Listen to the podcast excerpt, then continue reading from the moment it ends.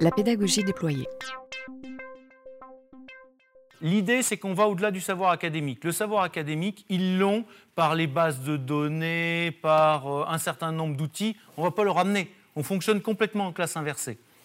On passe de l'objectif de connaissance à un objectif de compétence, et dans nos, syllabies, nos descriptifs, on regarde quels sont les objectifs d'acquisition de compétences et comment on mesure ça.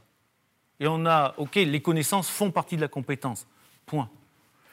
Complètement d'accord avec Philippe Carré, on apprend toujours tout seul, mais jamais sans les autres. Donc, par exemple, on a des étudiants euh, chinoises qui sont là. On n'a pas de garçons, on a que des chinoises cette année. Et on doit leur apprendre le français parce qu'elles viennent de plus de Casa. Et mes étudiants, j'en ai plein qui veulent apprendre le chinois.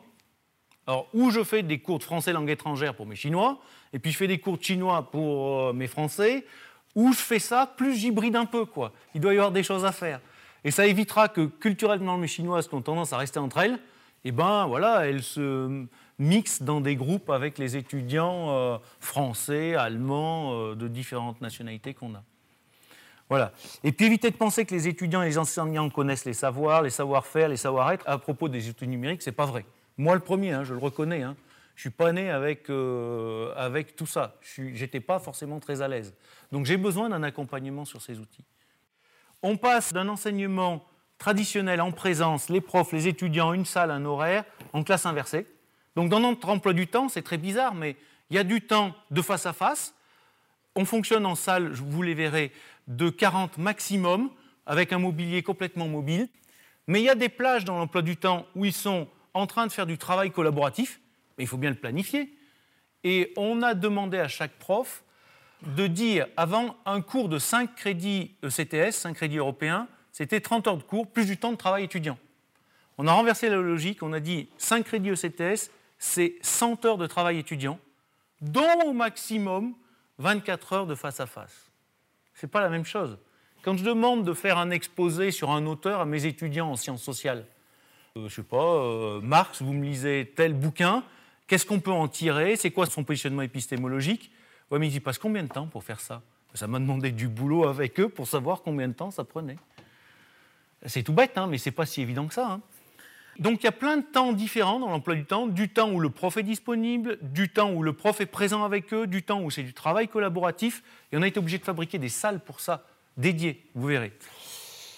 Euh, et puis apprendre, ça permet aussi de modifier son comportement, de modifier ses propres structures de pensée, de modifier euh, euh, ses structures avec l'autre, comment je travaille ensemble.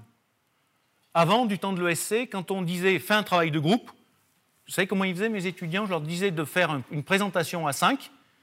Ils prenaient 10 minutes pour se répartir le boulot. Alors, on fait ça comme plan. Toi, tu fais la partie 1, toi la 2, toi la 3. Ils voyaient 10 minutes avant, ils collaient ça et on appelait ça travail de groupe. Ouais, tu parles. Là, on, exige d'eux un véritable travail de groupe.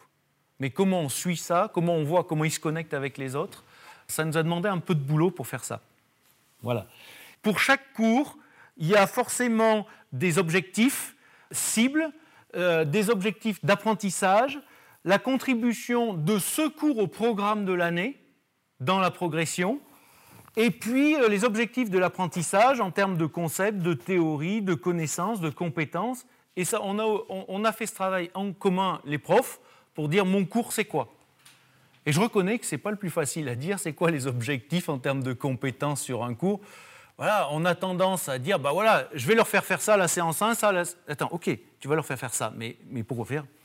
Et tu veux qu'ils sachent faire quoi à la fin? Et comment tu vas l'évaluer? Ah, ah, ouais. Alors, exemple concret, si je leur dis, voilà, vous avez l'habitude des outils connectés, vous faites un examen, je ne peux pas leur faire un examen sur table, parce qu'il faut que je coupe le Wi-Fi, parce qu'ils s'envoient des choses entre eux d'un ordinateur à l'autre, d'une tablette à l'autre. Ou alors je refais comme avant, vous rentrez, vous laissez tout à l'entrée, euh, une feuille, un crayon. Ou alors je suis obligé de repenser complètement ma façon même de faire des examens. Ce qui n'est pas si évident que ça. Hein.